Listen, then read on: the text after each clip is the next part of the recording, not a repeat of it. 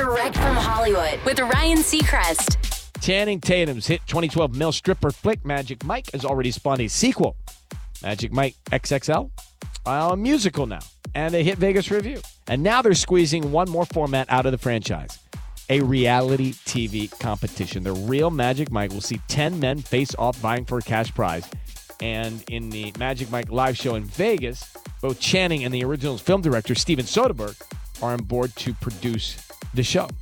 So I'm auditioning for the Real Magic Mike reality show. I'll let you know how it goes. Uh, anyway, HBO Max 2021, early 2022. Uh, I'm kidding. That's direct from Hollywood.